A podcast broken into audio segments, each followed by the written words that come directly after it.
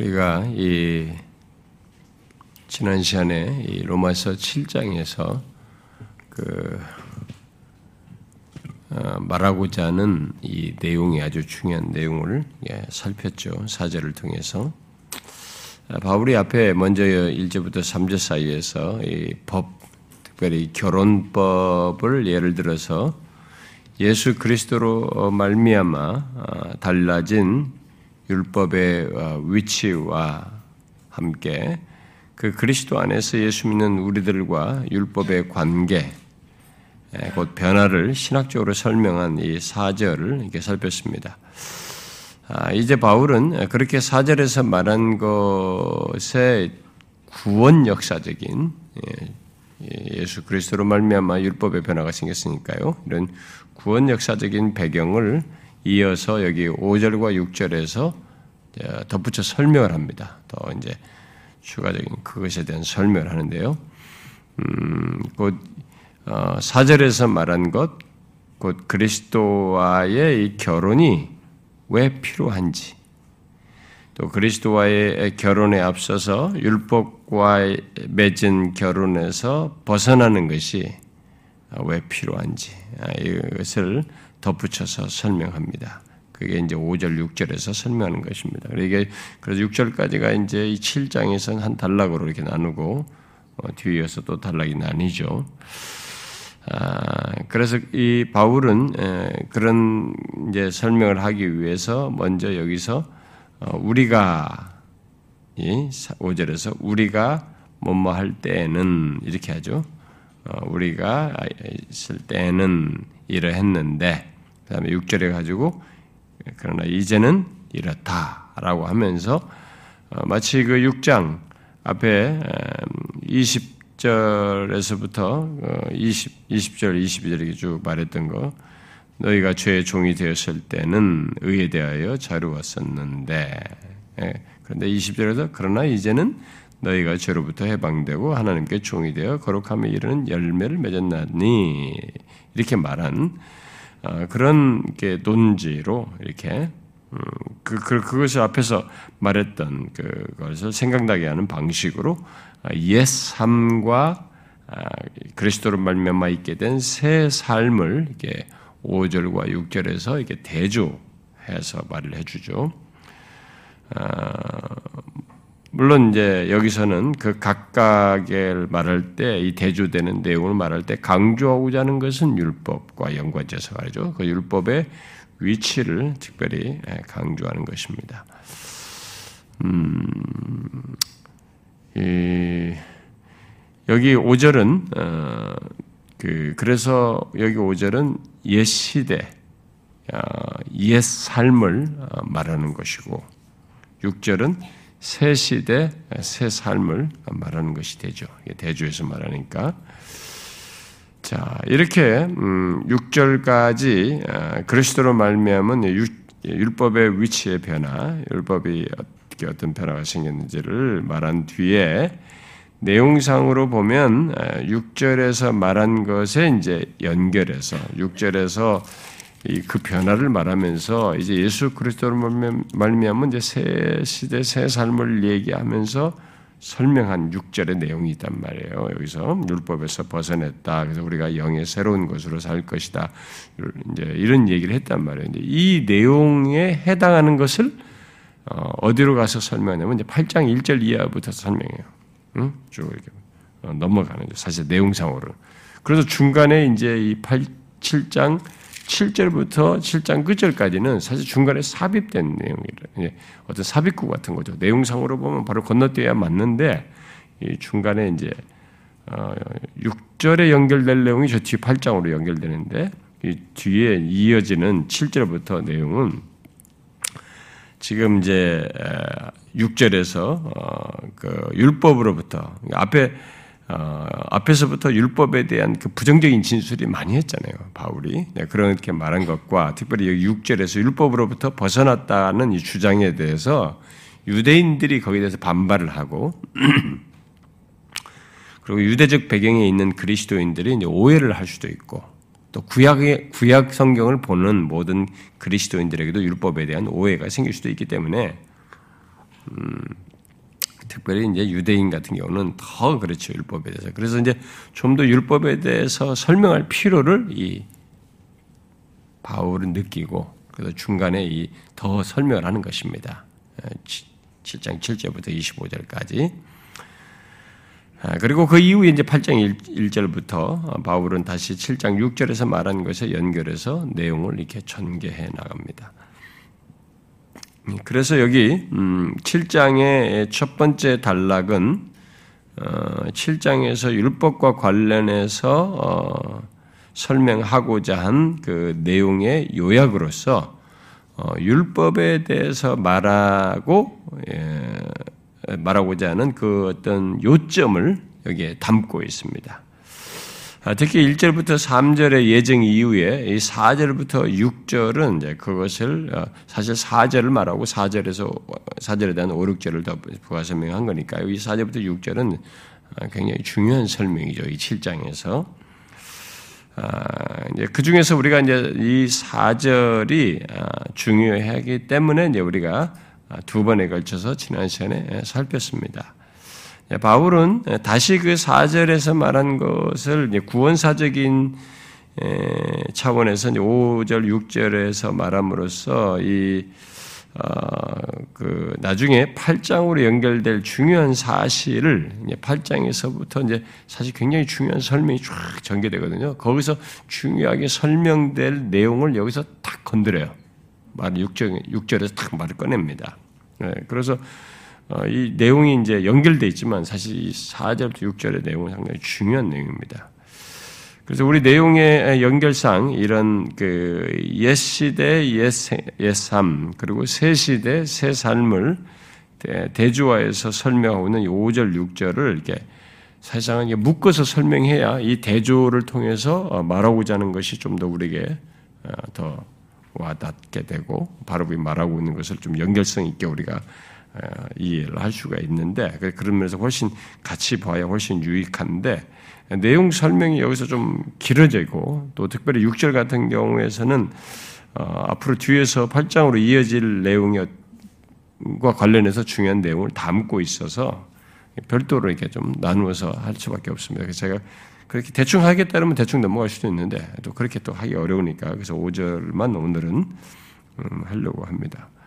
뭐 여러분들이 뭐 원하기만 한다면 제가 뭐 한 3시간이라도 하겠을라 하겠죠. 근데 여러분도 그 정도도 안 되고 저도 안 되고 그 제가 수련회 끝나고 좀 긴장이 좀 풀어져 풀어지잖아요. 근데 막 들어오자마자 바로 이제 바로 저 주일 거부터 시작하니까 이게 풀어지지 않는데 몸은 이제 좀 이렇게 좀 아닌 이제 이게 계속 좀 텐션을 유지하고 있으니까 이게 영 아닙니다. 지금 이게 그래도 이제 다는 못하겠고 너무 많고 예, 그래서 부득불하게 그냥 5절만 지금 오늘은 살피고 다음 시간에 6절 음, 하는데 이게 또 연결성이 좀 약간 인터벌이 생기니까 제가 안식을 갔다 보면은 이게 좀 여러분들이 잊어먹을까봐 그게 좀 걱정인데요. 예, 어쨌든 이 5절과 6절은 좀 연결해서 봐야 되는데 오늘은 5절을 보도록 합시다. 자, 여기 본문 5절은 예수 그리스도로 말미암아 구원 역사적인 차원에서 볼 때 분명 옛 시대, 음, 옛 삶을 말하고 특히 그때의 율법의 위치를 아, 설명하고 있습니다.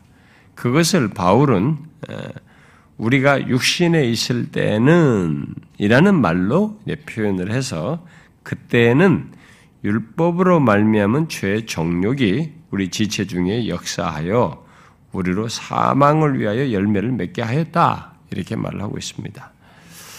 아, 이것에 이어 바울은 6절에서 어, 우리말로는 번역되지 않았습니다만 그러나를 쓰고 있어요. 그러나 이제는 이라고 하면서 5절과 대조되는 어, 그 변화, 그 내용을 어, 덧붙여서 말하고 있습니다. 아, 그래서 어떤 사람의 말대로 어, 뭐 스토트가 얘기한 건데요. 여기 5절과 6절은 두 시대, 두 언약, 두 섭리 시대의 대조와 함께 아, 그런 대조 속에서 여기 5절과 6절은 개인적으로 그것을 적용하면은 옛 시대로부터 새 시대로 옮겨진 조건에서 어, 우리들의 회심 이전과 어, 회심 이후의 삶을 대주하는 것이기도 합니다. 이 5절과 6절은 어떤 구원사적인 면에서 그리스도로 말미암아서 생긴 이 두 대조를 말하기도 하지만 어, 이제 그 예수로 말미암아 생겨난 이 놀라운 변화가 생겼지만 아직 예수 그리스도 믿지 않는 사람에게는 뭐 여전히 5절이란 말이에요. 그러니까 5절과 6절은 예수를 믿기 이전과 회심 이전과 이유를 말하는 것이기도 하죠. 개인적으로 연관해서 설명하면 음, 무슨 말인지 아시겠죠? 이해를 하시겠죠? 모르는 거예요? 제가 지금 설명한 걸요? 예? 알겠죠? 워낙 우리 교회는 예, 반응이 없는 교회라. 예? 예, 그래가지고 우리 저기 어, 우리 목사님이 예, 할렐루야를 이렇게 하시는데 우리 교회는 아무도 반응을 안 하더라고. 예. 우리 교회는 원래 없었죠 그런 게 한 번도 제가 여러분들이 할렐루야 해본 적이 없어가지고 근데 워낙 부흥사들이나 뭐 이런 사람들이 뭐 어디 경배차나 이런 사람들은 막 그런 거 많이 하잖아요. 이제 많이 하니까 이제 이제 우리 목사님은 좀 아마 좀 익숙해서 한 것 같은데 우리 중에 아무도 반응 안 해도요. 음. 그건 뭐 여러분들이 마음으로라도 확실하게 하세요. 알아서. 외부 강사들이 오해를 많이 해요. 어, 외부 강사들이 와가지고 괜히 우리 교회는 뭐 너무 무겁다는 둥, 뭐 어쩌다는 둥, 우리 속도 모르고 말이야. 어? 우리들이 지금 속은 얼마나 이게 지금 든든한데 이렇게 말씀을 하는데 이게 뭐 하도 껍데기를 많이 보던 사람들이 와가지고 껍데기로 이렇게 평가하는 것에 익숙해 있어가지고 뭐 어쩌네 저쩌네 무겁다는 둥 하는데 어, 그런 사람은 다음부터 데려오지 말아야 돼. 부르지를 말아야 돼. 내가 모르고 부른 거지. 음. 아, 자 여기 그래서 어, 음, 이 5절과 6절을 통해서 개인적으로도 적용이 가능한 거예요. 5절은 회심 전이고 예수를 만나기 전, 6절은 회심 이후를 얘기하는 것이 되겠죠. 어, 구원 역사적으로 보면은 이제 그리스도로 말미암아서 그 있기 전과 율법에 대하여 죽게 되고 율법을 성취하고 마침이 되는 그 이전과 이후로도 설명할 수 있는 어떤 구원사적인 의미로 또 말할 수 있겠죠. 아, 그래서 그리스도로 말미암아 새 시대로 옮겨진 조건에서 볼때 아, 이 5절은 이제 이 예수 그리스도로 말미암아 생기기 이제 어떤 역사 속에서 율법이 모세 특별히 모세 율법에 의해서 모든 것을 어, 구원을 추구하고 이렇게 가졌던 어, 그런 배경들 뭐 어, 그런 식으로 이해하면서 가졌던 배경과 함께 생각해 볼 수 있고 지금도 예수를 믿지 않는 사람들 우리가 거듭나기 이전에 그 조건은 이 5절을 지금 설명하는 것이죠. 자, 그러면 여러분이 보십시오. 여기 지금 5절에서 주로 언급되는 내용들을 잘 보세요. 음? 아주 중요한, 우리 성경에서 말하는 바울이 쓰고 있는 중요한 내용들, 이 5절에서 말하는 아, 중요한 언급되는 내용들을 보세요. 무엇들이 언급됩니까?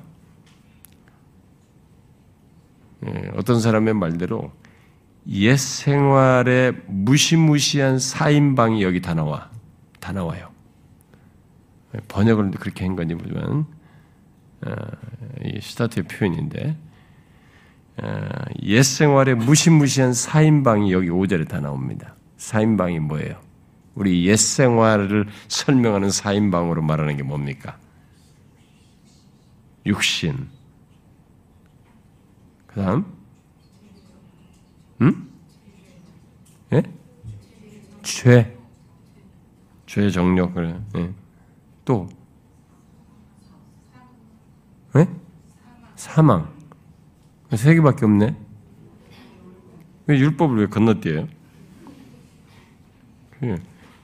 순서대로 해야지. 육신, 율법, 죄, 사망. 이게 옛 생활의 사인방 아니에요, 진짜. 강력한 실체들이죠. 아, 진짜 무시무시한 실체들이 네 가지는 다. 우리 어, 옛 시대 옛 삶은 바로 이 네 가지에 의해서 지배받던 어, 삶이었죠. 어, 바울은 이 사절에서 그리스도의 몸으로 말미암아 율법에 대하여 죽임 당하고 죽은 자 가운데서 살아나신 예, 그리스도께 시집 가기 전, 곧 결혼하기 전에 율법의 위치를 여기 5절에서 배경적으로 설명하는데 옛 시대 옛 생활의 강력한 실체들로 말하는 그 네 가지를 5절에서 다 말하고 있습니다. 육신, 율법, 죄, 사망. 어느 것 하나 가벼운 것이 없고 어느 것 하나 우리 인간 스스로 해결할 수 있는 게 없어요. 이 네 가지는 정말 다 진짜 무시무시한 거예요. 이것들은 그 누구도 스스로 해결해내거나 벗어나거나 뭐 어떻게 할 수, 여기서 이걸 처리할 능력이 없는 거예요. 스스로 할 수가 없는 것들입니다. 어, 이 땅에 태어난 인간이라면 다 그렇습니다. 예수 그리스도와 함께 율법에 대하여 죽고 어, 그와 결합하지 않는 한 인간은 그 누구도 이 네 가지에서 벗어나지 않습니다. 못합니다. 사람들은 이 무시무시한 네 가지의 지배를 받으면서 또 이, 그저 이 네 가지의 노예가 되어서 살아가고 있죠. 사람들은. 그러면서도 자신들은 아무것도 모르고 그게 전부인 줄 알고 원래 그런 줄 알고 그러다가 이 사망이라는 실체가 또 막강한 실체잖아요. 영원한 것까지 내포되어 있잖아요. 그것도 모르고 사람들은 살아가고 있습니다. 음. 이 네 가지의 지배를 철저하게 받고 있는 거죠. 그런 인간 조건에서 만일 어떤 사람이 이 네 가지 중에 한 가지 실체만이라도 벗어날 수만 있다면, 뭐, 내용상으로는 분리될 수가 없어요. 이 네 가지는 뗄 수 없이 서로 연결되어 있습니다만은 그럼에도 불구하고 네 가지 각각이 막강한 실체이기 때문에 그 중에 하나라도 어떻게 스스로 해결할 수 있고 벗어날 수 있다면 그 사람은 엄청난 변화를 경험하는 것이죠. 근데 그럴 사람은 아무도 없는 거예요. 그러나 이제 바울이 6절에 연결해서 4절에서 말을 했고 그 설명 속에서 6절에서 말을 하다시피 대주에서 예수 그리스도를 믿는 자는 이 네 가지 중에 한 가지만이 아니라 네 가지 전체에서 벗어나요. 어마어마한 얘기죠. 응? 그것을 율법에 이제 비중을 두고 지금 설명하는 것입니다. 자, 그런 사실을 염두에 두고 이 네 가지를 어, 연결해서 어, 설명하고 있는 이 본문을 좀더 각각을 좀 연결해서 살펴봅시다.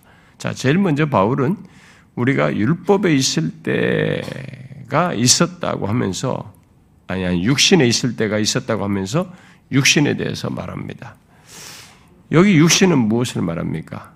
여러분 참 우리가 아, 이 헬라어 단어에서도 이, 이 사르코스라고 하는 이 육신을 말하는 이 단어를 참 너무 다양한 용도로 쓰기 때문에 바울이 로마서에서는 이게 지금 처음 나왔잖아요.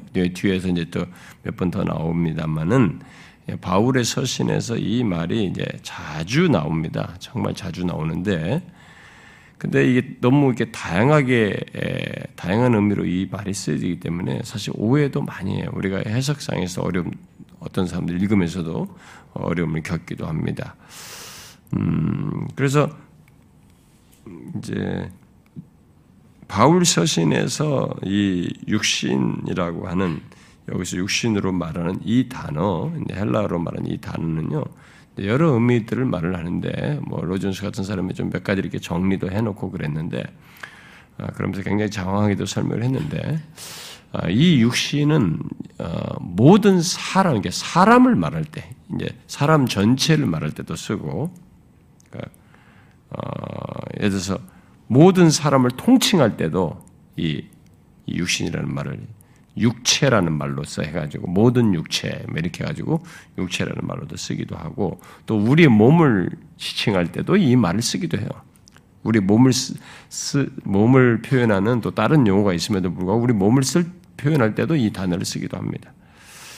아, 또 어, 갈라디아서 5장 같은 거 보면은 육체 소욕을 말할 때 연결해서 쓰기도 합니다. 육체 소욕. 근데 그때 육체 소욕이라고 했을 때는 이게 지금 어, 단순 몸이 아니에요. 어, 우리에게 어떤 이 소욕으로 육체 소욕인데 소욕을 말을 하는데 육체의 소욕이라고 말을 함으로써 뭔가 이 예수를 믿는 사람 안에서도 예수 예수를 믿음에도 불구하고 우리들 안에 신자들 안에 남아 있는 우리 인간 존재의 어떤 것이 있잖아요. 바로 이게 어떤 어, 감각적인 부분, 어떤 또는 감정적인 부분, 이게 뭔가 이렇게 어, 어, 이렇게 부정적으로 이렇게 사용되어질 수 있는 여지가 있는 그런 차원에도 이 육체라는 말이 쓰여집니다. 그러니까 이 감각적인 부분을 말하죠. 근데 여기 지금 내용은 오늘 본문을 이서 말하는 것은 그런 그런 식으로 사용된 이런 것과 어, 연관성이 없어요. 어? 우리들이 예수 그리스도와 결혼하기 이전 조건을 지금 육신으로 말한단 말이에요. 그러니까 지금 지금 말한 그런 것과도 다른 의미란 말이죠. 어, 그래서 여기 육신으로 본문에서 말하는 것은 이게 뭘까라고 했을 때 뒤에 6절의 대조 속에서 힌트를 얻을 수가 있죠. 6절에서 보니까 영의 새로운 것을 얘기하고 있어요. 영의 새로운 것. 어? 이것을 말하고 있기 때문에 그러면 영의 새로운 것이 있기 이전의 상태를 이 육으로 말하는 거죠. 육에 있을 때, 육신에 있을 때 이렇게 말하는 거니까 영의 새로운 것이 있기 이전의 상태를 말을 하고 있는 것이죠. 이것을 어디서 우리가 볼 수 있냐면 이 영에 있을 때 아, 영의 새로운 것을 설명을 어디서 다시 이제 구체적으로 하냐면 8장에 가서 한단 말이에요. 그래서 이 8장에 가면 이 두 개가 대조돼서 나오는, 나오는 것을 볼 수가 있어요. 그래서 아 여기서 말하는 육신이 바로 8장에서 대조시켜서 말하고 있는 그 육신이구나라는 것을 우리가 알 수 있습니다. 그래서 여러분 잠깐만 8장을 보시면 음?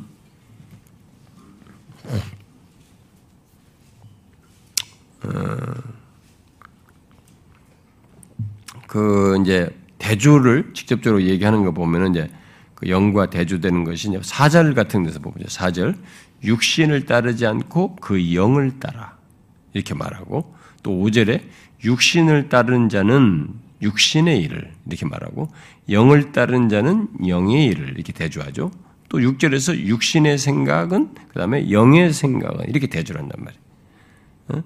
7절에서도 육신의 생각, 8절에서 어? 육신에 있는 자들, 뭐 이렇게 하면서 어, 그와 달리 하나님의 영이 거하는 자를 이렇게 대조해서 얘기를 하고 있습니다. 그래서 아, 그럼 여기 5절과 6절이 육신과 영을 지금 대조한 걸 보니까 그러면 여기서 말하는 육신은 결국 뭐겠어요? 이 영으로 말하는 것과 대조되는 어떤 것을 지금 말하고 설명하는 거죠. 근데 그 대조되는 것을 그럼 어떻게 설명, 어떻게 이해해야 될까? 영의 새로운 것이 있기 이전의 상태, 예? 그것을 설명하는 것이단 말이에요, 지금. 그러면, 자, 그러면 그리스도와 결합하여서 영 안에 있는 것과 대조되는 조건이에요. 음?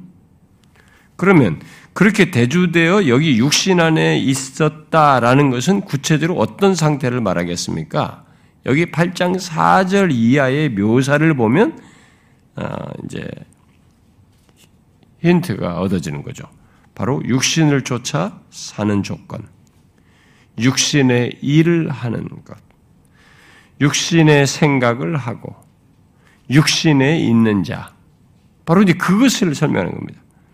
그러면서 육신의 생각은 사망이고, 육신의 생각은 하나님과 원수가 되고, 육신에 있는 자는 하나님을 기쁘시게 할 수 없다고 해서 곧 육신에 있는 자는 그리스도인이 아니다고 구절에서 말한단 말이에요, 결국.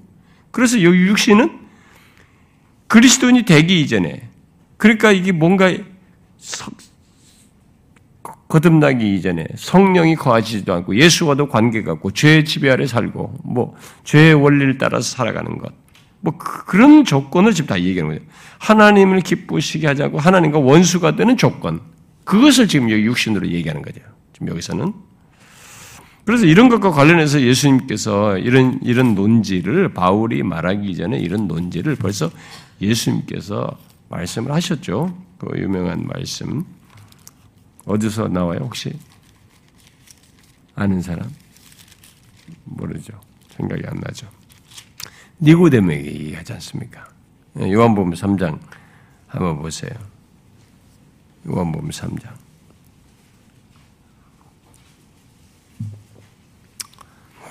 음, 뭐, 다 아는 거지만, 그 보고 읽는 게 좋을 것 같아요. 요한복음 3장 6절 한번 읽어보세요. 읽어봐요. 시작. 육으로 난 것은 육이요, 영원한 것은 영이. 선명하게 딱 다르다. 둘을 완전히 대조시키잖아요. 육으로 난 것은 육이다. 영으로 난 것은 영이다. 예? 그래 예수님의 말씀에 따르면 결국 육신 안에 있는 것은 거듭나지 않은 상태예요. 성령과 무관한 거죠. 그것이 지배하는 것입니다. 결국 그 상태 인간은 죄 가운데 살면서 죄가 그를 지배하고 있고 죄의 원리를 따라서 행하고 그런 거죠. 그 죄의 원리가 그 사람 안에서 역사하고 있는 그 조건을 말하는 것입니다. 자, 예수 믿기 이전에 그리스도와 결합하기 전에 인간 조건이 이렇습니다. 육신에 있었다. 바로 그런 조건, 곧 육신 안에 있, 는 조건에 대해서 바울은 곧바로 이제 연결하죠. 뭐예요? 무엇과 연관시킵니까? 율법과 죄를 연결시킵니다. 이미 제가 좀 전에 어, 설명상으로 이제 부가를 설명하면서 이 뒤에서 언급할 내용을 다 얘기를 어느 정도 했습니다. 그렇게 성경이 이 육신을 여기 로마서에서 육신을 지금 영과 대조해서 말을 함으로써 이미 그 속에는 이 죄가 연결돼 있어요. 어? 죄의 원리가 작용되고 죄의 지배 아래 있고 죄 안에 산, 죄 가운데 살고 죄를 어? 뭐 그, 런 조건이 지금 그게. 근데 실제로 여기서 여기서는 이제 그런 설명을 안 하고 있기 때문에 바로 연결해서 연결을 하죠. 율법과 죄를 이 육신과 연결시켜서 말합니다. 그래서 그때에는 율법으로 말미암아 죄의 정욕이 우리 지체 중에 역사했다. 이렇게 말하고 있습니다.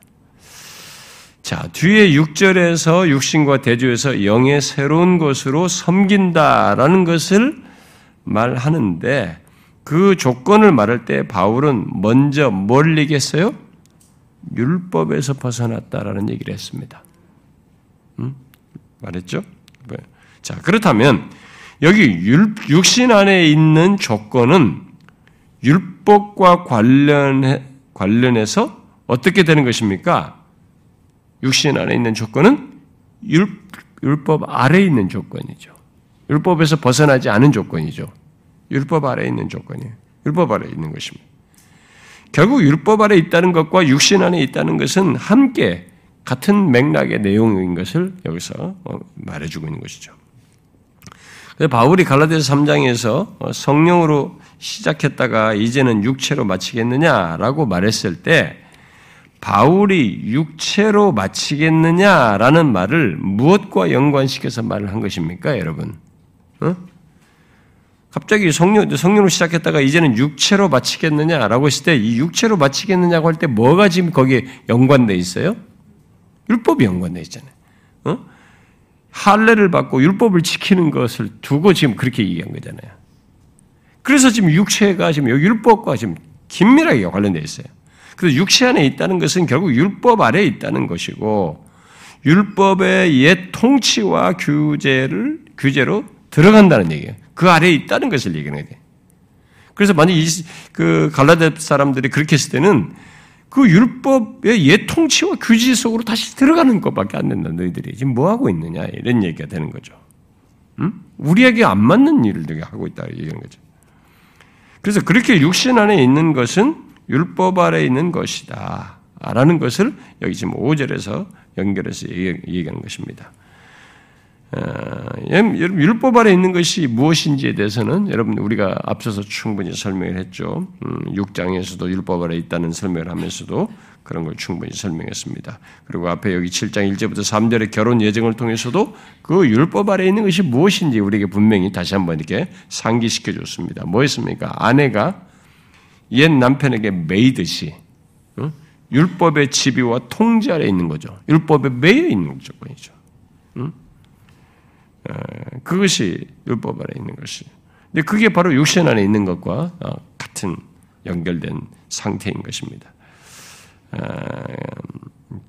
그런데 지금도 그리스도와 결혼하기 이전까지의 인간 조건은 똑같아요. 율법의 지배와 통치 아래서 어, 율법이 죄에 대해서 정죄하는 것에서 벗어나지 못하는 율법에 매여 사는 그 조건을 가지고 있는 거죠. 자, 그런데 바울이 옛 시대 옛 삶을 말하면서 이 두 가지를 무엇과 연결시키고 있는지 잘 보십시오. 육신에 있을 때에는 율법 아래 있다는 사실과 함께 율법으로 말미암는 죄의 정욕이 우리 지체 중에 역사한다 이렇게 말하고 있습니다. 저는 바울이요 이런 설명 아, 어떻게 이렇게 정교하는가? 단 하나 자체가 다 정교해요. 너무 정교하고 그래서 성경은 이렇게 너무 도덕적 윤리적으로 흘러가는 것은 위험하다고 하는 거예요. 도덕이나 윤리라는 것은 이렇게 철저하게 성경이 말하는 교리, 성경의 진리의 핵심 체계들의 근거에서 도덕과 윤리의 삶을 말해야지 이런 것이 기저에서 충분히 설명이 안 되고 이렇게 바울이 말한 것처럼 이런 것에는 이해가 없이 도덕과 삶을 얘기하면 굉장히 주관적으로 흘러가고 진짜 도덕주의로 흘러가고 율법주의로 흘러가요. 자기 행위로만 자꾸 만족하게 되는 겁니다.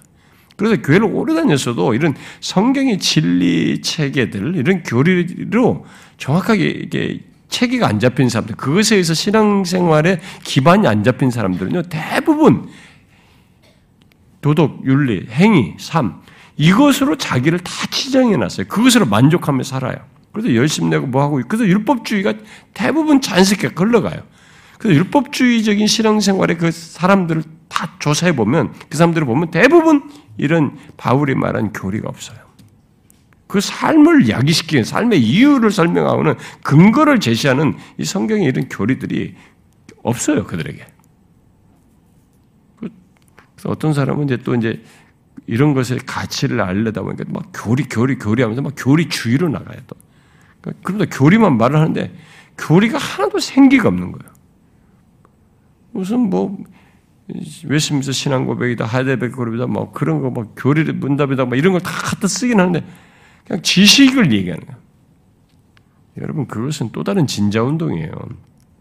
음, 제가 항상 경계하는 것입니다. 오래전에 뭐 잠규준 목사님들한테도 얘기했지만 이 시대에 또 하도 이, 이 나라 어, 기독교가 이게 또 한쪽으로 치우치다 보니까 이제 막 젊은 사람들이 막 교리를 배워야 된다고 막 하이델베르 그다음 뭐 요즘 책이 그 갑자기 10년 상간에 뭐 이렇게 막 수십 열몇 종인가 많이 나왔어요. 제가 일단 사보거든요.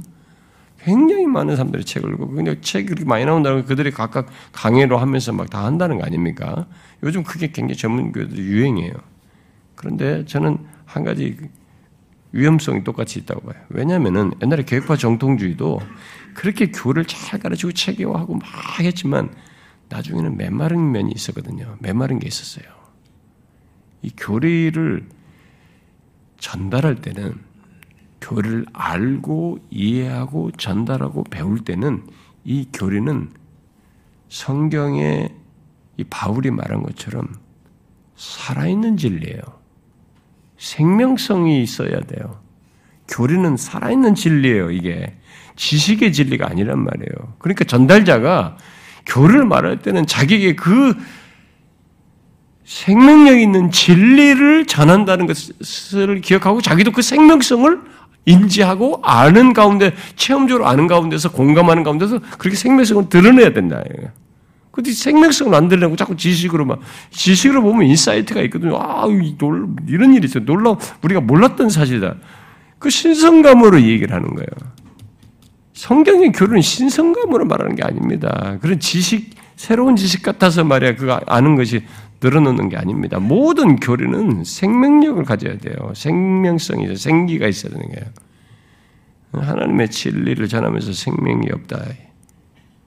그건 이제 더 무서운 일을 하는 거예요. 사람들을 생명력 없는 교리로 딱 무장시켜 놓으니까 이 사람들이 아는 건 있는데 생명력이 없는 거예요. 그래서 죽은 정통이 생겼잖아요. 응?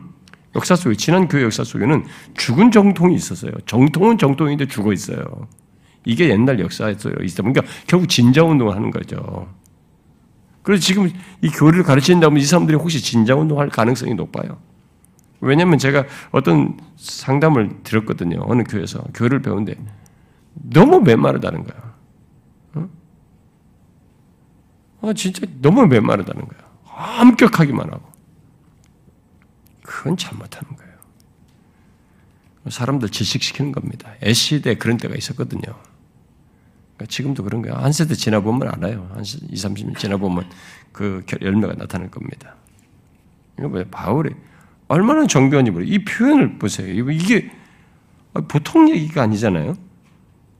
어? 육신에 있을 때는 율법 아래 있다는 사실과 함께 지금 말한다. 근데 설명이 보면은 율법으로 말미암는 죄 정욕이 우리 지체 중에 역사했다. 과거에 그랬다는 거예요. 그럼 우리는 그냥 죄 아래 있고 죄 가운데 살고 뭐 이렇게 사는 걸로 말하죠. 그것도 내 속에서 죄성을 따라서 내 본성을 따라 사는 줄만 알았다면 이게 어떤 구체적인 실체가 있는 거예요. 이렇게 설명을 하는 거죠. 이렇게 교리적으로 체계적으로 설명을 하니까 와 이런 게 있었구나. 우리가 아는 세상의 인간 본성 안에서 움직이는 게 그냥 인간 내가 알아서 주관적으로 움직이는 게 아니었구나. 거기는 뭔가 실체가 있었구나. 라는 것을 이런 바울의 설명을 통해서 우리가 알게 되는 겁니다. 얼마나 놀라운 얘기입니까? 이렇게 설명해 주지 않았으면 우리가 어떻게 알았겠어요? 알 수 없는 얘기를 해준 겁니다. 그래서 육신 안에 있다는 것은 율법의 지배 아래서 결국 악한 죄의 원리가 지배를 받으며 어, 살았다는 것을 말 하는데 그런 일반적인 사실을 이게 바울이 아주 체계적으로 지금 여기서 지금 설명을 하고 있는 거죠. 자, 그걸 어떻게 설명하고 있습니다. 먼저 육신에 있을 때 우리는 죄 정력에 이끌려서 살았다. 먼저 이걸 설명을 합니다. 좀 더 한꺼번에 설명이 조금씩 나누어서 설명할 필요밖에 수밖에 없는데, 자 먼저 우리는 육신에 있을 때 우리는 죄 정력에 이끌려 살았다는 겁니다. 여기 죄 정력이라는 게 뭡니까? 이 죄 정력이라는 것은 죄에 대한 정력이잖아요. 죄를 향한 죄를 드러내는 정욕이잖아요. 그러니까 이 정욕이라는 것은 여기서 보면 죄에 대한 애정이죠. 죄에 대한 욕구, 막 욕심, 예? 어? 강한 욕구죠. 죄에 대한 욕구 같은 거죠. 그것을 얘기하는 겁니다. 육신에 있을 때 사람은 죄에 대한 애정과 욕, 강한 그런 욕구, 탐욕 어, 속에서 살았다는 겁니다. 아, 물론 그것은 타락 이래로 모든 인간이 갖고 있는 것입니다. 타락 이래로 모든 인간은 이 죄의 정욕을 다 가지고 있는 거죠. 물론 여기서 말하는 죄의 정욕은 우리의 몸 자체가 이렇게 죄의 정욕이다. 아, 이렇게 말하는 것은 아니에요. 우리 인간이 가지고 있는 기본적인 자연적인 욕구가 다 죄의 정욕을 가진 욕구다. 이렇게 단정지어서 말을 하는 것이 아닙니다. 이 말은 어, 타락 전에도 욕구가 있었잖아요. 타락 전에 하나님은 긍정적인 욕구가 있었잖아요. 뭐 생육하고 번성하라고 했고 생육하고 번성하서 서로 네가 내뼈 중에 뼈요 살 중에 살이라고 타락 전에 이렇게 사랑 교감이 있었잖아요. 서로에 대한 교감, 서로에 대한 사회성, 예? 서로 사랑하고 함께 있고 싶어하고 또 부부로서 생육하고 번성하려면 이 성적 관계도 가져야 되잖아요. 이런 거 성욕이라든가 이런 욕구 같은 게 다 있었잖아요. 타락 전에도. 그러므로 우리 몸과 우리 몸의 욕구는 어, 타락하기 전에도 있었기 때문에 지금 여기서 말한 이 죄의 정욕을 우리 모든 인간의 자연 욕구가 다 그렇다. 어? 어, 그것을 지금 말하는 것으로 이해하면 안 됩니다. 어, 어, 여기 죄의 정력은 그런 자연적인 욕구를 말하는 것이 아니고요. 음, 아까 말한 것처럼 타락 이래로 어, 우리가 가지고 있는 죄에 대한 그런 애정과 욕구를 말합니다. 이런 면에서 1세기 이후로 어, 바울이 디모데에서도 그런 얘기 하지만은 금욕주의가 있었잖아요. 나는 이런 음식을 안 먹고 난 이런 것을 하자고 혼인을 금하고 뭐 이런 거 있잖아요. 이런 금욕주의는 어, 뭔가 지금 오해한 거예요. 여기서 말한 것은 오해하고 있는. 오늘 캐톨릭 신부들도 이 로마 캐톨릭은 벌써 틀렸어요. 저렇게 하는 것이. 성경을 역사적으로도 신부 제도가 있었던 것도 자기들이 하도 수도원에서 이런 거 했는데 했는데 거기서 막 물러나고 생기고 있으니까 이제 그걸 법적으로 만들고 로마 카톨릭 교회가 회의해서 다 결정을 해니까 이제 꼼짝없이 다 그대로 이제 거기는 성경과 방불하단 말이에요. 전통 교회 전통이 세운 이 결의 사항이 그러니까 뭐 다 지켜야 되니까 어쩔 수 없는 짓입니까 오는 겁니다만은 그래서 뭐 옛날에 저기 라틴 계통에서 다 신부도 결혼하자 뭐 이렇게 가지고 제안을 했지만 로마 카톨릭 바티칸에서 딱 이미 자기들이 해왔기 때문에 거절해 버리잖아요. 안 되는 거예요. 근데 틀렸어요 처음부터 이들은 금육주의를 표방하는 거거든요. 그러니까 아, 그렇게 이들이 그렇게 말을 했을 때 역사와 전통 속에서 그렇게 신부 어, 이런 어, 예, 싱글을 그렇게 사제들이 싱글해야 된다, 결혼 안 해야 된다라고 이게 말했을 때 착상 자체가 뭐냐면은 우리의 몸과 이 몸의 욕구들을 죄악된 것으로 본다는 것이 기저에 있는 거예요. 그렇게 해서 스타트가 된 겁니다. 그러니까 무엇을 금하고 금하는 그런 금욕주의를 마치 옳은 것으로 여기는 것이 그 기저에 있었어요. 그런 금욕주의에 따라서 있게 된 것입니다. 그것은 하나님께서 어, 타락 전부터 갖게 하신 자연적인 욕구까지 죄악시 여기는 거예요. 그러니까 틀린 것이죠. 성경적이지가 않은 것입니다. 하나님은 이 땅에 사람들이 생육하고 번성할 수 있도록 하기 위해서 자연적인 욕구를 최초의 인간 창조 때부터 이 하나님의 형상, 인격성을 갖게 하는 것 속에 그런 것들을 다 갖게 하셨어요. 주셨고, 어, 서로를 사랑하고, 뼈 중에 뼈다 말 서로 사랑. 이것도 다 하나님께 있는 거예요. 하나님 서로 사랑하죠. 그러니까 서로를 원하고 하는 사회적 욕구, 이런 사회성을 갖는 것, 각종 기본적인 욕구를 통해서 인간의 복락과 하나님이 주신 이 땅에서의 삶을 영위하도록 선물로 주신 거죠. 그러므로 여기서 말하는 이 죄의 정욕은 그런 몸의 기본적인 욕구를 말한 것이 아니고 타락으로 인해서 그런 욕구들을 죄에 사용하는 거죠. 음? 그런 걸 얘기하는 거죠. 그 죄의 정욕은 우리에게 있는 그런 뭐 기본적인 욕구들, 뭐 그것이 식욕이든 성욕이든 사회적인 욕구이든 그 모든 욕구들을 죄의 통로로 사용하는 거죠. 어? 죄로 나아가도록 하는 것입니다. 하나님이 주신 모든 자연적인 욕구는 하나님께서 선물로 주어서 쓰게 한 용도가 있고 제 자리가 있는 거죠. 그런데 타락으로 인해서 이 제 자리를 벗어나는 거죠. 일탈하는 거죠. 탈선하는 겁니다. 악용하는 겁니다. 오용하는 거죠. 남용하는 것입니다. 그것이 모든 사람에게 이제 나타나는 거죠. 예, 절제가 안 되는 예, 본능적으로 그래야 돼. 죄 정욕에 따라서 살아가게 되는 그게 타락이래로 인간에게 있는 거죠. 어, 살, 사, 그래서 삶을 영위하는 가운데서 먹는 것, 먹고, 뭐 식욕이든 먹고, 또 서로 삶을 영위하는 가운데서 서로 사랑하고 사회적 관계를 갖고 또 부부로서의 부부 관계를 갖고 이런 것이 아니라 타락 이후로 정 거꾸로 되는 거죠. 순서가 바뀌는. 먹기 위해서 사는 거예요. 먹기 위해서 살고 이 성적인 욕구나 본능에 이끌려서 사람을 대하고 어, 탈선하고 성을 상품화하고 오용하는 일이 있게 됩니다. 로준수 목사는 여기 정욕과 관련해서 이런 말을 했어요. 우리의 자연적인 욕구들이 제 자리를 지키는 한 그것들은 합법적이고 선한 것들이다. 또 우리가 가지고 있는 이지나 이해가 의와 의의 관점에서 어, 지배되고 통제되는 동안 또 우리와 하나님의 관계에 의해서 그것들이 조정되는 동안은 선한 것이다. 또 그것들이 하나님의 영광을 위해서 사용되는 한 선하고 바른 것이다. 그러나 인간이 이 순서를 바꾸는 그 순서를 바꾸고 이러한 충동과 정욕과 탐욕의 지배를 받게 될 때 인간은 죄 상태에 빠지게 되고 그는 육신 안에 있는 것이다. 라고 한 뒤에 죄 정욕이라는 말은 죄 짓게 하는 감정, 곧 죄행을 저지도록 충동질하고 고무하고 강권하는 감정들이다라고 덧붙여 설명했어요. 이것이 타락 이후에 모든 인간이 죄와 관련해서 갖는 모습이에요. 죄 정욕을 가지고 죄와 관련해서 갖는. 그래서 죄 정욕에 이끌려서 살지 않는 인간이 없어요. 나면서부터.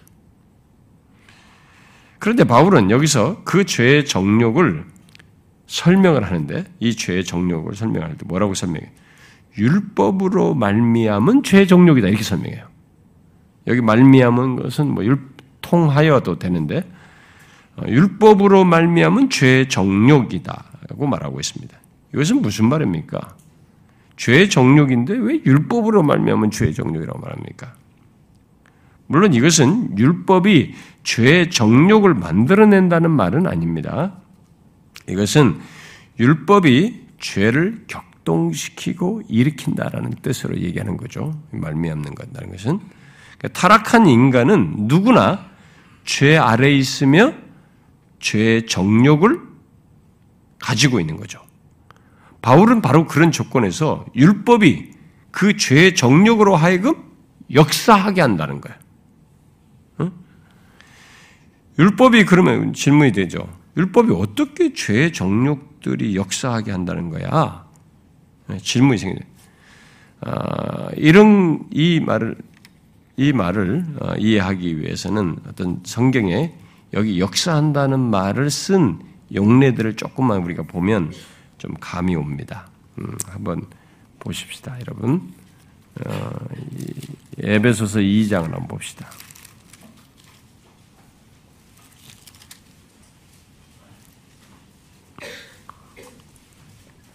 에베소서 2장 2절에 어, 봅시다. 2절 읽어봐요. 시작. 그때 너희는 그 가운데서 행하여 이 세상 풍조를 따르고 공중의 권세 잡은 자를 따랐으니 곧 지금 불순종의 아들들 가운데 역사하는 영이다. 여기 역사하는 영이라고 그랬어요. 그러니까 예수 믿기 이전에 우리가 이 세상 풍조를 따르고 공중 권세 잡은 자를 따랐어요. 그때 이 불순종하는 아들들 안에서도 지금 계속 똑같이 그 모습이 있는데 그 불순종 아들 가운데서 역사하는 영이에요. 그러니까 영이 악한 영이 불순종하는 사람들 역사하는 그런 특성이에요. 지금 여기서 지금 말하는 어, 역사한다는 것이 죄 정력으로 하여금 역사한다는 것이 율법이 죄 정력으로 하여금 역사한다는 게 이제 바로 이런 의미예요. 그게 뭐예요? 지금 여기서 악한 영이 역사하는 영이라고 말한 것은 결국 뭐겠습니까? 역사한다는 것은 악한 영이 불순종의 아들들 안에서 뭔가 이게 활동하고 주관한다는 거 아니에요, 지금? 음? 역사한다는 게. 그러니까 어떤 내적인 어떤 활동과 주관하는 일이 있다는 거 아니에요. 그런 의미예요.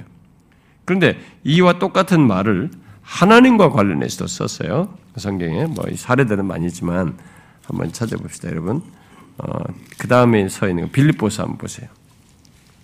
빌립보서 2장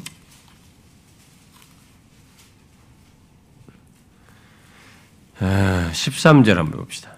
2장 13절. 읽어봐요. 시작.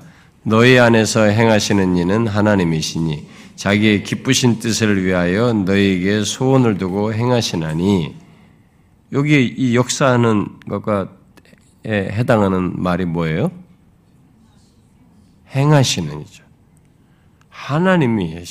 너희 안에서 행하시는 우리 안에서 지금 역사하고 있는 거죠.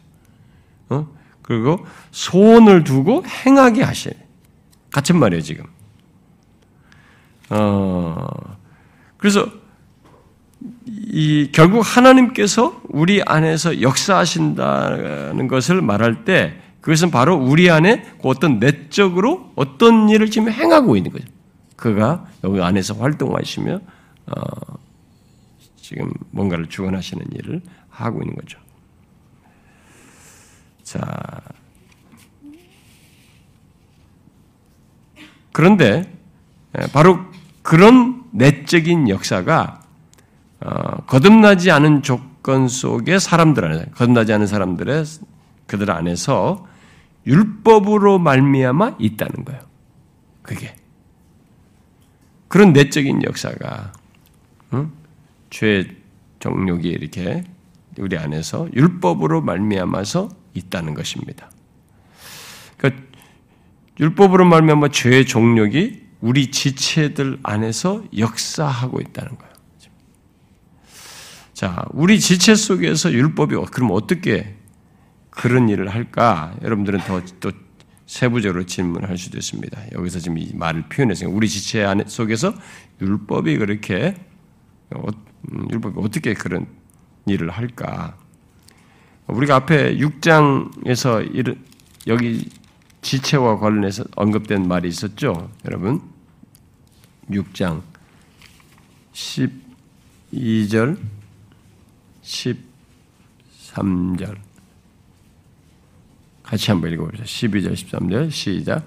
그러므로 너희가 죄가 너희 죽을 몸을 지배하지 못하게 하여 몸의 사육에 순종하지 말고 또한 너희 지체를 불의의 무기로 죄에게 내주지 말고 오직 너희 자신을 죽은 자 가운데서 다시 살아난 자 같이 하나님께 드리며 너희 지체를 의의 무기로 하나님께 드리라 이렇게 얘기했어요.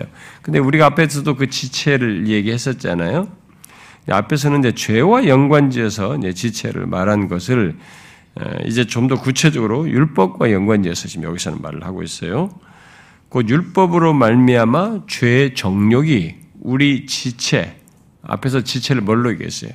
우리 몸도 사용되지만은 우리의 어떤 인격적인 기능들, 우리의 이지, 어, 상상, 어떤 거 우리가 하고자 하는 욕구, 관심, 어떤 지적인 이해력, 감정 등등 뭐 이런 것 안에서 역사한다는 거죠. 율법으로 말미암아 죄의 정력이 우리 지체 안에서 그런 것들 안에서, 안에서 역사한다는 거예요. 상상 속에서 계속. 아, 여러분들은 질문이 되죠. 아직도, 아니, 도대체 율법이 이게 선한 욕구잖아. 뭘 하지 말라고 그러고, 나쁜 것 하지 말라고 그러고, 이렇게 말하는데, 그렇게 죄를 짓지 말라고 하는 율법을 통해서 죄의 정력이 우리 지체 안에서 어떻게 역사한다는 말이냐? 어? 이렇게 질문할 수도 있습니다. 근데 이미 제가 이런 부분을 설명했죠. 기억나시죠? 앞에서 다 설명했는 거. 앞에 우리가 여러분 사장 어 그 사장 보세요. 앞에 사장 15절을 설명할 때도 어, 예, 사장 15절에도 율법은 진노를 이루게 하나니 율법이 없는 곳에는 범법도 없다.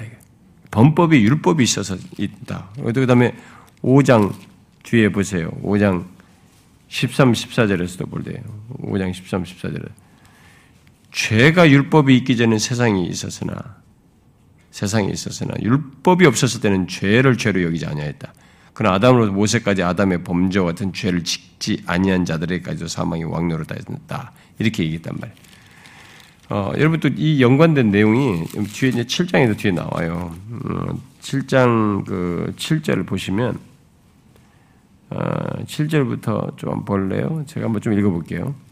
예, 설명을 좀, 좀 설명이 되는 내용들. 7절부터 좀 제가 조금 읽어볼게요. 그런즉 우리가 무슨 말을 하리요? 율법이 죄냐? 그럴 수 없느니라. 율법으로 말미암은 자고는 내가 죄를 알지 못하였으니 곧 율법이 탐내지 말라 하지 아니하였다면 내가 탐심을 알지 못하였으리라. 그러나 죄가 기회를 타서 계명으로 말미암아 내 속에서 온갖 탐심을 이루었다는 거야. 이는 율법이 없으면 죄가 죽은 것입니다. 전에 율법을 깨닫지 못했을 때는 내가 살았더니 계명이 이름에 죄는 살아나고 나는 죽었다. 생명에 이르게 할 그 계명이 내게 대하여 도리어 사망에 이르게 하는 것이 되었다. 죄가 기회를 타서 계명으로 말미암아 나를 속이고 그것으로 나를 죽였는지라. 이러보건대 율법은 거룩하고 계명도 거룩하고 의로움이 선하도다. 이렇게 얘기하고 있습니다. 자, 여러분 지금 이, 이 얘기는 뭐예요? 지금 어? 이런 내용을 통해서 그러니까 율법이 주어짐으로써 타락한 인간에게 무엇이 생겨요?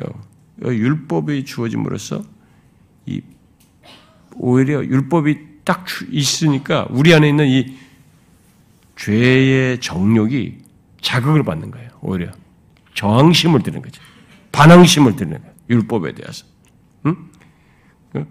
그또 죄에 대한 형벌에 그래서 죄에 대한 이런 여기 읽은 말을 보면 오히려 이제 범법한 거 죄에 대한 형벌을 더 증가시키는 거예요. 율법이 있음으로써. 율법이 없을 때는 죄에 대해서 어떤 것이 죄가 되고 죄에 대한 형벌이 뭔지 이런 것들이 상대적으로 드러나, 드러나지 않단 말, 저 덜했는데, 결국 죄에 대한 이런, 어? 어, 반항심, 어? 율법에 대한 반항심이 더 이게 자극해가지고 죄에 대한 형벌을 증가시키는 일이 율법에 의해서 있게 됐다는 거예요. 자, 이것을 실내로 쉽게 얘기하자면은 제가 지난번에 예를 들어준 것입니다. 그것은 이제 우리들이 자녀들에게서 여러분 개인의 경험 속에서도 과거에 있었겠지만은 어, 뭐제 개인 경험도 옛날에 있잖아요. 뭐돌 던지지 말고 돌 던지고 싶다 그런 얘기 했듯이 이 자녀들에게도 똑같아요. 우리가 키워보면 압니다. 어렸을 때부터 여러분들이 아주 어렸을 때부터 이렇게 애들 키워보면 알아요. 어, 어떤 것을 하지 말라고 했을 때, 그동안에 얘가 어떤 것을 새로운, 얘한테는 새로운 세계예요. 처음 보는 겁니다. 이것은 굉장히 위험하다. 이건 하지 말라니 처음 가르쳐 줬습니다. 그동안은 옆에 있어도 신경을 안 쓰던 겁니다. 근데 내가 주의를 줘서 이거 절대 만지면 안 돼. 이거 큰일 나. 이렇게 했단 말이에요. 그러니까 어떤 걸 하지 말라고 했을 때 오히려 하지 말라는 것에 대한 관심이 증폭되는 거예요. 관심이 증가돼서 하고 싶은 욕구가 나는 거예요. 반항심이 생겨요. 하지 말라는 것에 대한 반항심을 드는 거예요, 인간이. 이게 지금 율법이 역사한다는 말이에요, 지금 여기서. 응? 우리 쉽게 얘기하자면, 어, 우리가 성장 과정에서 어릴 때부터 어떤 걸 하지 말라는 이 금지 사항을 몰랐을 때는 관심을 갖지 않았습니다. 요즘은 이제 성교육이다 뭐다 일찍부터 가르치고 난리를 치지만 사실 예, 또 무슨 이런 것들을 통해서 애들이 미리 이제 접촉을 하게 되는데 어, 사실은 알려줌으로써 미리 알려줌으로써 오히려 이제 이 반항심이 하지 말라는 것에 하고 싶은 욕구가 이게 불붙어요. 자극받는 거지. 그런 형태가 있는 것입니다. 인간에게. 지금 그 얘기하는 거죠. 금지사항을 몰랐을 때는 관심도 갖지 않았어요. 그 지나갈 때 지나가네요. 내가 그랬잖아요. 지난번에 그때. 딱 산책을 하다 오두막이 있단 말이에요. 근데 오두막이 여기 딱 구멍이 하나 있다, 얘 근데 거기에다가 보지 마세요, 이쪽에 뜨다. 이거 안 써 있으면 내가 안 보고 당연히 오두막을 패스하죠. 근데 이걸 딱 보니까 정말로 보고 싶은 거예요. 구멍을 안 보고 싶다고. 그렇지 않아요? 안 그렇습니까, 여러분? 지금 여기서 말하는 게 그런 성격이 사실은. 율법이라는 게. 금지사항에 대해서 오히려 더 저항심이 생기고, 반항심이 생기고, 해보고 싶고, 어, 그런 원함을 갖는 것. 뭐 그런 것을 우리가 있는 것이죠. 지금 여기 역사한다는 거예요. 우리가 알지 못하는 내면의 그런 역사는. 율법이 우리 안에서 우리의 상상, 우리의 감정, 우리 안에 있는 내적인 이런 기능들 안에서 그렇게 역사한다. 악한 영이 아까 역사한다는 거 비슷한 거죠. 하나님께서 우리 안에서 행하시는 거고 하나님도 우리 내적인 역사. 그 율법도 그리고 우리 안에서 내적인 그런 활동과 역사를 한단 말이에요. 움직입니다. 같은 맥락이죠. 자, 그렇게 음, 죄와 정욕이 역사하여 죄를 범하게 될 때, 그걸로 죄로 죄로 나아가야 될 때, 그 죄를 범한 것의 결과, 결론이 그럼 무엇이냐? 뭘로 얘기하고 있습니까? 사망이죠. 육신에 있을 때 율법으로 말미암아 죄의 정욕이 우리 지체 중에 역사하여 이르게 된 결론, 결과는 우리로 사망을 위한 열매를 맺게 하는 것이. 이것은 음, 그리스도와 결혼하기 이전의 조건입니다. 아, 이미 사절에서 우리가 살폈죠. 그리스도와 결혼했을 때 전혀 다른 열매를 맺게 되죠. 하나님을 위하여 열매를 맺게 됩니다. 그러나 그리스도와 결혼하기 이전에 이 육신에 있을 때는 죄와 율법이 어우러져서 사망을 위하여 열매를 맺게 합니다. 인간 조건이 다 그래. 그러니까 이렇게 바울이 설명하니까 왜 죽는지, 그리고 왜 우리가 죄를 짓는지, 왜 또 죄에 대한 이런 욕구가 강한지, 또 하지 말라는 것에 대한 이 왜 저항심이 생기니 이런 모든 설명이 다 되는 거예요. 여기서 지금 이 내용 속에서. 아, 예수를 만나기 이전에 인간 조건이라는 게 이런 것이구나. 우리 안에서 뭔가 활동하고 우리 안에서 막 죄를 짓고 내가 일상적으로 살아가는 이 모든 일들이 다 사실상 이렇게 이러해서 닿는 것이구나. 이런 내막이 있구나라는 구체적인 설명. 이게 그래서 교리잖아요, 교리. 너무 탁월하지 않습니까, 여러분? 근데 이것을 막 심신수를 해가지고 막 주문을 하고 뭐 한다고 그래서 그게 사라질 문제예요, 이게? 이 실체가 있는데?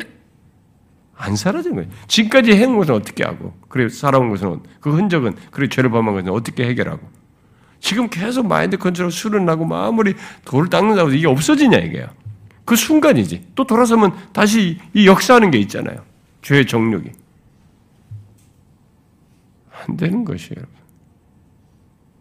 여러분. 다 허상입니다. 그러니까 일반 종교들이 말하는 것들은 진짜 조, 종교에서 원래 최초의 이 종교성이 인간의 신지식에 심은 것에서 발생한 사이비들이죠, 사실. 대리만족증에서 가짜 상품들이다. 여기서 정확한 설명을 하잖아요. 그러면 지금 여기서 대답을 얘기잖아요. 그러니까 율법으로 어, 율법으로 말미암아 죄의 정욕이 지체 중에 역사하여 결국은 죄의 정욕을 따라 산 것의 결론은 사망이다. 죄로 인해서 마침내 이르게 되는 것이 지금 사망이다. 이때 이 사망은 물론 뭐 영적인 사망, 도덕적, 뭐 어, 육체적 사망, 영원한 사망을 다 내포하는 거죠. 이것이 그리스도와 결혼하기 이전의 인간 조건이에요. 누구나 다 가진 조건이에요. 그런데 그 인간 조건에서는 이 무시무시한 네 가지가 항상 결부되어 있어요. 연관성을 다 가지고 다 결부되어 있어요. 거기서 이 네 가지에서 하나라도 떼내지 못하고 벗어나지 못합니다. 지금도 그리스도와 관련 없는 사람은 모두 다 그 조건을 가지고 있죠. 그런데 그런 조건에서 벗어나는 길이 있다. 이 네 가지 무시무시한 것으로부터 벗어나는 길이 있다는 거예요. 그게 뭐예요? 이미 사절에서 얘기한 겁니다. 얘기했죠? 그리스도의 몸으로 말미암아 율법에 대하여 죽임당하고 죽은 자 가운데 살아나신 바로 예수 그리스도 그분과 결합하는 거예요. 그분을 믿음으로써 그와 연합하는 것입니다. 이게 살 길이라는 거예요. 그러니까 어마어마한 얘기가 있는 것입니다, 지금. 이 네 가지 실체에서 다 벗어나는 거죠. 너무 간단합니다. 어떤 면에서 보면. 이 네 가지 실체는 펼쳐보면 막강하고 너무 복잡해요. 너무 어마어마한 세력들이에요. 강화할 만한 힘들을 다 가지고 있다고. 내 안에서 나를 파괴시키는 실체들로 다 존재하는. 근데 이 실체들 분리시켜서 어느 하나 내 해결 못 하는데 막강한데 이 모든 것을 통째로 날려버린단 말이에요. 거기서 벗어난다. 어떻게? 이 모든 것을 다 해결하신 예수 그리스도를 믿음으로써 그분과 결합함으로써 4절에 3절에서 말한 것처럼 그와 결혼하는 거지. 율법과 헤어지고 이제는 이혼하고 여기 이와 결혼하는 거지. 이게 해결책이에요. 얼마나 간단한 겁니다. 그 바울이 간수에게 주 예수를 믿어라 너와 내 집이 군어들아. 야, 이 말이 이 모든 걸 통째로 날려버리는 거지. 네가 지금 고뇌하고 힘들고 너는 지금 아직까지도 구원을 모르고 그런 상태인데 주 예수를 믿으면 이 모든 것에서 구원은 해. 해방된다. 그래서 제가 항상 얘기하는 거예요. 예수 믿는 게요. 우리가 이렇게 믿고 나니까 별것 아닌 것 같지. 선택, 예정, 구원의 부유함, 이건 예수 믿기 전에는 아무리 설명해도 몰라요. 예수 믿고 나서야 이 실체가 나날이 거듭해 가면서 무한 광대한 걸 보게 돼요.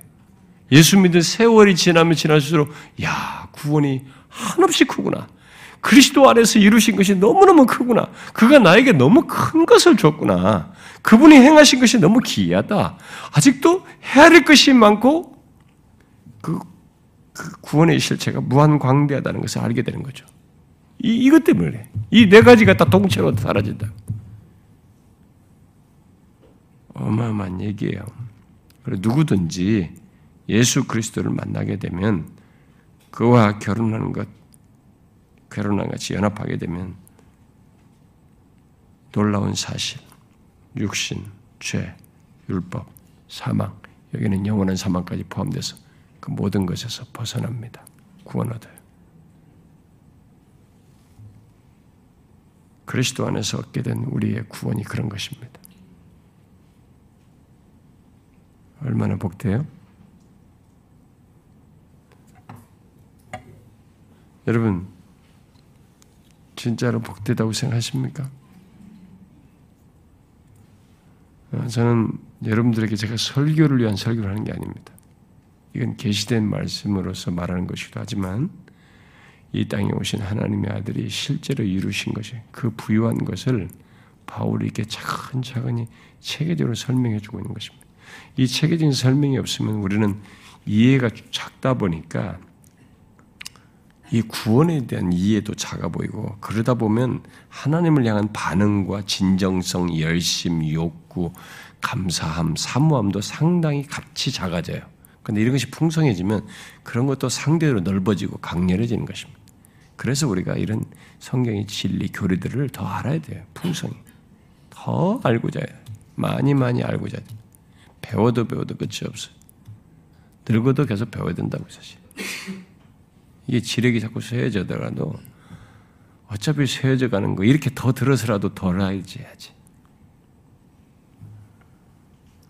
우리가 그리스도 안에서 얻은 구원은 이 시공간으로 우주의 광대함으로 이렇게 허볼 만한 경우로 미치지도 않을 정도의 그 막강한 막 어마어마한 공간이 이 세계가 있지만 사실 우리가 나중에 확인하겠지만 이 구원은 그런 공간의 넓은 것으로도 설명하지 못할 정도로 무한성을 가져요. 나중에 보면 우리가 왜냐하면 이 무한하신 하나님과 영원토록 누리는 무한하신 하나님을 경험하면서 맛보면서 누리는 구원이기 때문에 이런 공간의 무한한 것과는 비교가 안 되는 것이에요.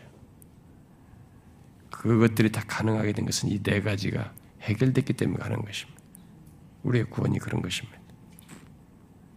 진짜 특별한 것입니다. 영원토록 감사해도 아, 모자란 것이죠. 저는 저와 여러분이 항상 이런 구원에 뭐, 뭘 해도 감사해서 나는 해야 된다고요. 제가 항상 얘기하는 거예요. 인색할 것 없어요. 시간, 재능, 능력, 물질, 나에게 삶이 허락된 거, 인색할 것 없어요. 인색하다는 것 자체가 틀린 거예요. 이런 구원을 모른다는 거지. 감사 모르는 거죠. 저와 여러분이 그럴 수 있기를 바래요. 음, 기도합시다.